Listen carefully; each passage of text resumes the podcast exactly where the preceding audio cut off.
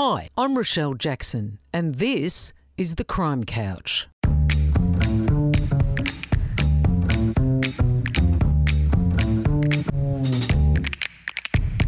I'm an investigative journalist and true crime author, and I know who's who in the zoo the crims, the cops, and the interesting individuals in between. So get comfy and join me here on the Crime Couch. It's going to be one heck of a journey. Brian the Skull Murphy was a copper from the good old days.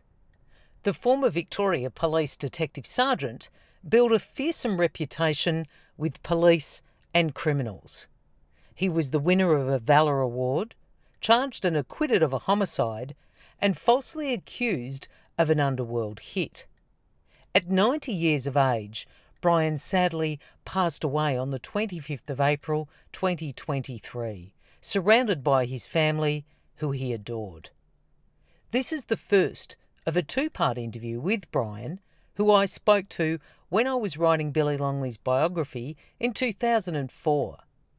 He talks about the painters and dockers, when he first met the Texan, and when he was suspended in 1971.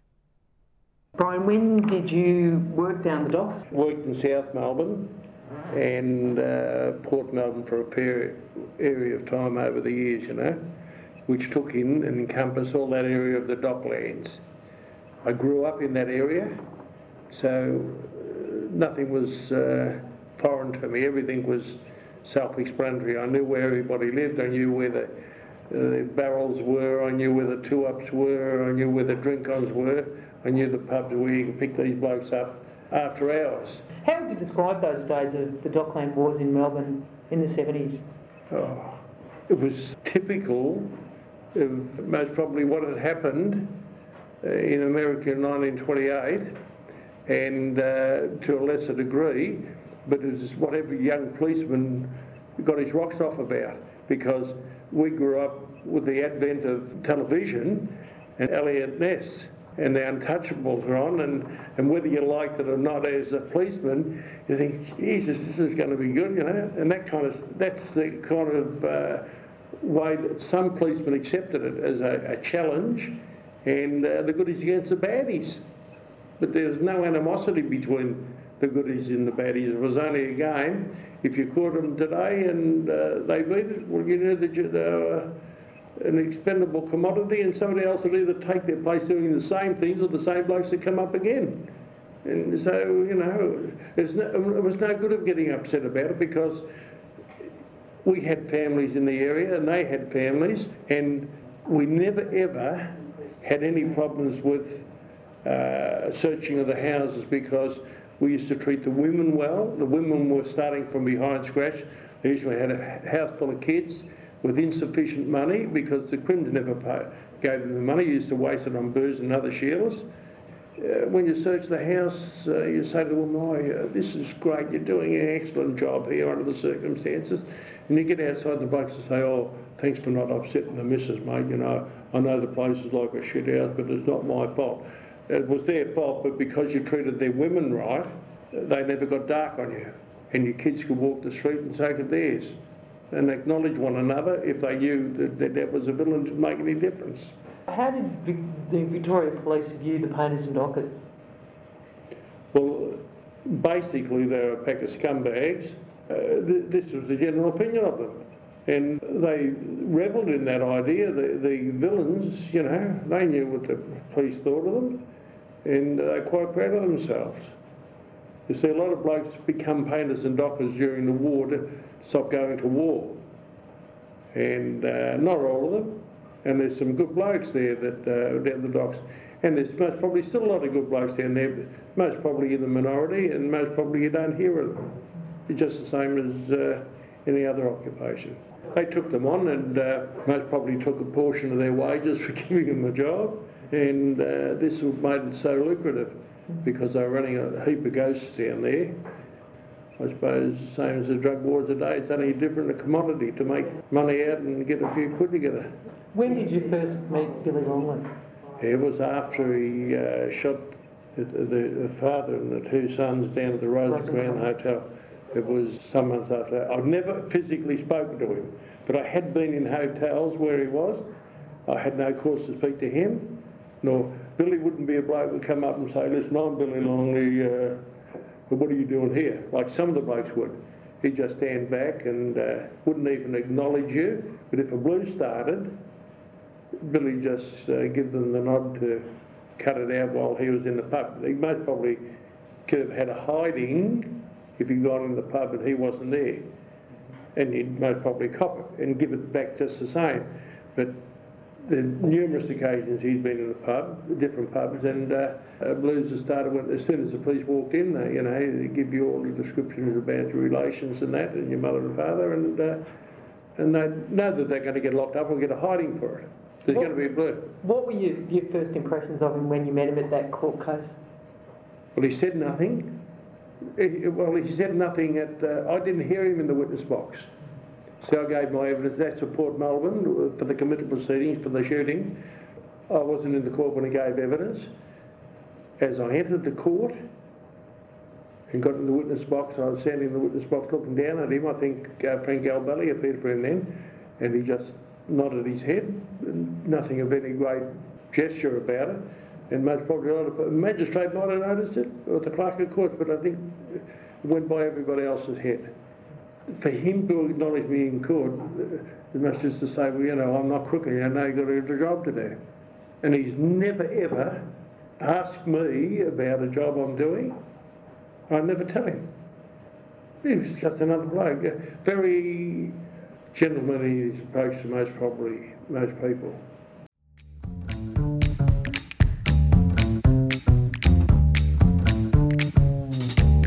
How would you describe your rapport with him now? Or your rapport with him in those days? I gave evidence for him when he got charged with the receiving. I was approached by a solicitor, I forget who the solicitor was now, if I give evidence on the on his behalf in relation to his standing in this area as far as I was concerned. And um, I was subpoenaed. I was told not to go. I said, well, who's going to, going to pay my fine if I don't turn up? And they said, well, get up there and don't do anything to help him. But I went up there and I told them what I knew. The judge thanked me. He said, um, your evidence has uh, been very fair. He said, I appreciate what you've told me. He said, but uh, I can't take it into consideration because this man has received money from most probably one of the biggest armed robberies this country has ever seen. He said, and he's got to be treated with, uh, dealt with accordingly. Thank you very much for coming, and I uh, must uh, commend you on the way you gave your evidence. That money came from the Miracle Railway Yards in Sydney, I think. I think it was £125,000 and, or dollars, whichever the case. And um, I just uh, told him what I knew about him, uh, how he'd been in, in hotels, and uh, I'd been in there, and the fact that I was a policeman, and he, he didn't want any trouble where he drank, and most probably saved me from getting kicking on numerous occasions. Really? Yeah, and, and that's all I said. How was it viewed by the Victoria Police? Well, see, a lot of the bosses were country boys, and they'd never had, they'd never grew up with villains in the country towns. There were the villains of the, of the country town might be the local uh, rapist or who would uh, these days would be a joke, and, and most probably in those days, member of the local football team or or somebody that was the town drunk, somebody who wanted to fight every time he got drunk. They, they were the villains that they were used to. But we grew up seeing all these blokes grow up, and um, luckily we had the parents we did, and they said we catch you. My father was a probation officer. And he used to say, if I catch you with any of those boys, so and so, so and so, and so and so, I'll give you the best tanning you've ever had. And so you were warned up and you were told why before you got yourself mixed up with them. And I knew them, and there was, there was nothing for me to say good day to them because a lot of them I'd gone to school with, both at South Melbourne and at West Melbourne. What were the qualities that appealed to you? Billy is a pretty deep thinker, very wily. If anything in those days it was a game. He never asked me to do anything. I never asked him what he did. I was suspended in 1971. There's a lot of allegations that they're going to kill the kids and they're going to kill me and blow the house up and everything. So I rang Billy at the Painters and Dockers rooms. I rang him and I said, "Listen," I said, "you know who it is?" He said, "I've got a fair idea." I said, "He said, do you want me to come down and meet you?" I said, "No." I said, "All I want of you is a guarantee that my wife, the kids, and the house are left alone." He said, "Oh," he said, uh, "I'll see what I can do." Know, blah blah blah. Right. Anyhow, did we have the phone on there, love? Yeah. Yeah. He used to ring up Yeah, that's right. Yeah. So anyhow, he rang me and uh, he said, "I can guarantee you," uh, and and guns were drawn over that. Uh, fact that I wanted a certain amount of protection from the painters and dockers. It was supposed to be a painter and docker that I killed. So anyway, um, he rings me uh, about an hour later. He said, "Sorry to keep you waiting, Chief." Uh, he said, um, "I can guarantee your wife, your kids, and your ca- uh, your house, but I can't guarantee you or your car." I said, "Good, thank you very much." He said, "It's a pleasure," and and off he went. Who were you supposed to have killed? Who uh, a fellow by the name of Collingburn, Oh, Collingwood. Yeah, yes, yeah. yes, yes, yes. and. Uh, Well, I didn't realise he was a painter and docker. Yeah. I can't. It wasn't, it wasn't, in fact, he was uh, just a hoon and a breaker. Yeah. And when he died, there wasn't a major armed robbery in Victoria or um, Australia for about 12 months. He used- You were acquitted of that, though, yeah, weren't you? yeah. And um, then whilst, uh, whilst I was uh, suspended, the, the, this other business had blown up with Billy, and uh, he was out hiding. Sometimes he'd ring me two or three o'clock in the morning because he couldn't sleep, and because he couldn't sleep, he couldn't. He didn't. he reckoned I be sleeping either. So he'd ring up and he, and he honestly used to talk about books that he'd read and um, uh, this and that and the other. I think they planted a couple of, uh, thrown a couple of bombs or something at his house, and he used to run through with me, who I thought may have done it, and uh, I wouldn't give him any fuel to put on the fire because he just would like to go out and think, well, Murphy's given me the nod here. I'll uh, go out and bump that bloke if, if he's that way inclined. I don't know whether. Look, people said he's knocked this one, that one, the other one. I've never seen any proof of it. If my evidence uh, convicted him of the the Shannon Shannon murder, uh, I don't think it should have. It should, I should never have been in court, and he should have been judged on that on, on what they had. So I didn't get up and tell any lies for anybody. But what was said about me telling Fry anything is a lie, right? Uh, and and uh, all right, he shot his wife. That's the blokes would like to have done it. I don't know the, the ins and outs of that. He should try and he beat it. He was. He was Now, acquitted. the policemen knock around with blokes that have beaten things, and when the police beat something at a trial, they're heroes, and good on your mate. But when a villain beats something at a trial, they're dogs, and there's got to be something wrong with it, right? So you know, you've got the two standards, one's for the goodies, one for the baddies.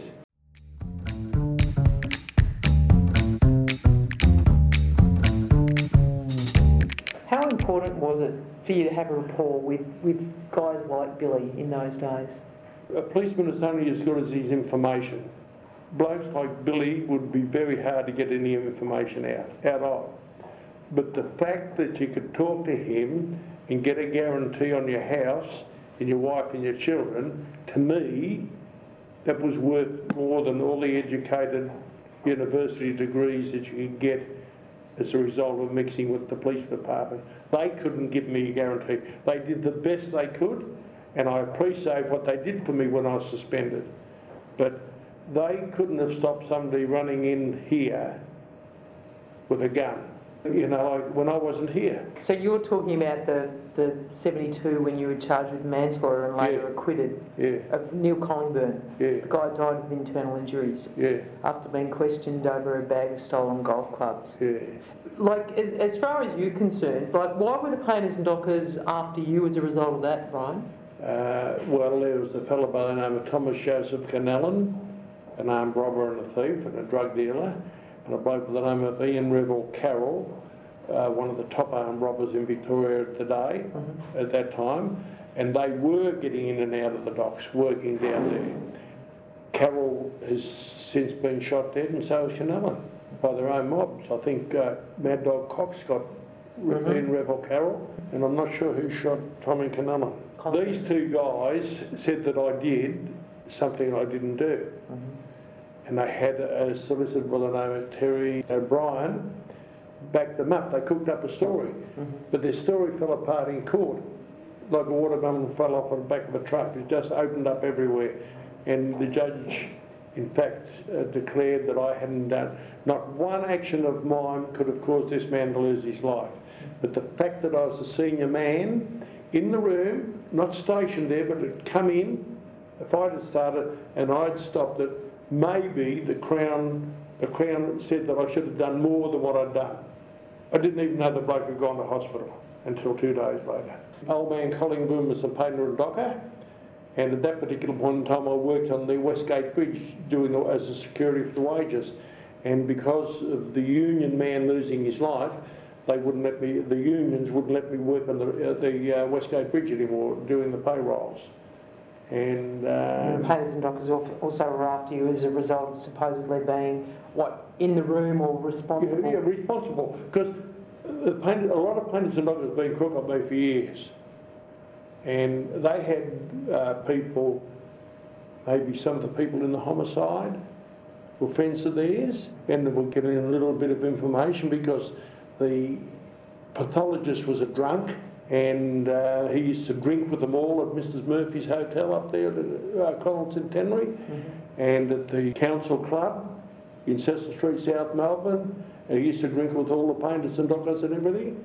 A couple of members of the homicide used to drink with him, and I have no doubt during their drunken meetings and drinking sessions that things like this were discussed and things were getting back to me through various people on the docks. How do those times compare with the politically correct environment that the police now have to work in? How would you compare Billy with today's villains? Billy may be on his own say-so, or maybe on the say-so for journalists and police. I don't know whether Billy's ever admitted they mentioned 16 bodies and all this kind of stuff. He was doing what a lot of other people were doing in those days, uh, getting in for his chop down the dock, and there was big money down there, there's no doubt about that. So big that uh, the police department stopped uh, myself and several other policemen, uh, started the inquiries on the painters and dockers, which turned out to be the um, Costigan Royal Commission. They panicked and they wouldn't let us go any further with any inquiries because we're getting too close to the bone. We don't know how many politicians or other people were involved in that. Billy was dealing with his own section of society where he believed that he uh, maybe should have got more than he had been getting or wanted more. And they weren't running around shooting people in public, I don't think, except No. for the Shannon murder and people. Well, they were catching and killing their own. Their own. You see, but these people, we hear in the papers today, the difference between them and the ones today, we hear all about the killings, but we don't hear about the dead bodies that are laying around the streets and in homes and in toilets and up back lanes as a result of the trade that these killers have caused today. That's the difference. They never sold anything to kids that were going to kill them. They never had drugs like they do today. And these are the people uh, that are, that's the difference in the two types of shootings.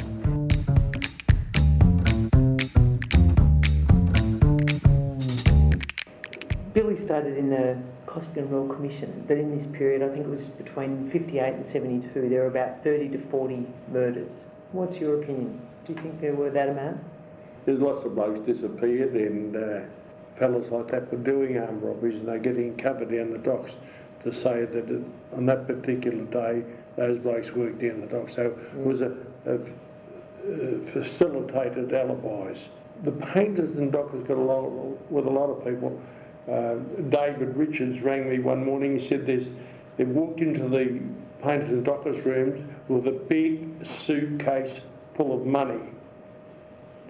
So I rang, I rang a couple of bosses, and they sent down an inspector and a um, maybe a sergeant, maybe a senior constable down there, and they sat down. They found a box, of, uh, the big bag of money, the suitcase full of money, and they told the painters and dockers how to get it into a bank under the guise of a fighting fund. And it was money they saved to put in for. Now that money should have been grabbed and they should have been charged with unlawful possession of it and let them prove it. But the police helped them to sort it out. And that, one of those blokes is now a commander, I think. Are you saying that there was a cut involved? No, no, I don't believe there was a cut. I think they were just a What? pair of stupid idiots. They didn't know, they had a job and didn't know how to do it. Yet we were taken off that job because we were too effective. Former homicide detective, talking about now about the Shannon case. Yeah. Uh, Murray Burgess described the Shannon case as the only waterfront murder in Australia that was ever solved. How would you describe it? The way it was solved, if it was solved, and I have certain reservations as to whether the person went to jail was the right bloke, but I didn't lose any sleep over it. And I don't think Billy lost any sleep over it, really. I don't think he wanted to be in jail, but maybe uh, he was philosophical about it. He said, well, you know, they got me for one, I might have got four. I don't know. I don't know how he thinks. And I've never really discussed it with him. Really, I haven't. But I know that Gary Harding was promised to be indemnified if- and he wouldn't be charged. He made a statement. He's only a kid and he made a statement and then they laughed at him and he went to jail and he got stabbed to death. That's going to have to be on their conscience, not mine. Do you think the police had a mindset regarding the Shannon matter? Do you think he ever had a chance to have a fair trial? Well, when you got blokes in the homicide squad that reckoned that putty nosed Nichols was a good bloke, and he might have been to them, the same as Billy, not a bad sort of a bloke to me. And they used to have a beer with them. You never know what was done. You never know what they thought. But that, no doubt, Billy Longley was the flavour of the month. I think that no matter which way you look at it, everybody was happy to see him go to jail. It didn't make me happy, it didn't make me sad, because as far as I was concerned, he was convicted of it and too bloody bad. We'll continue the Skulls story in part two of his interview on the Crime Couch.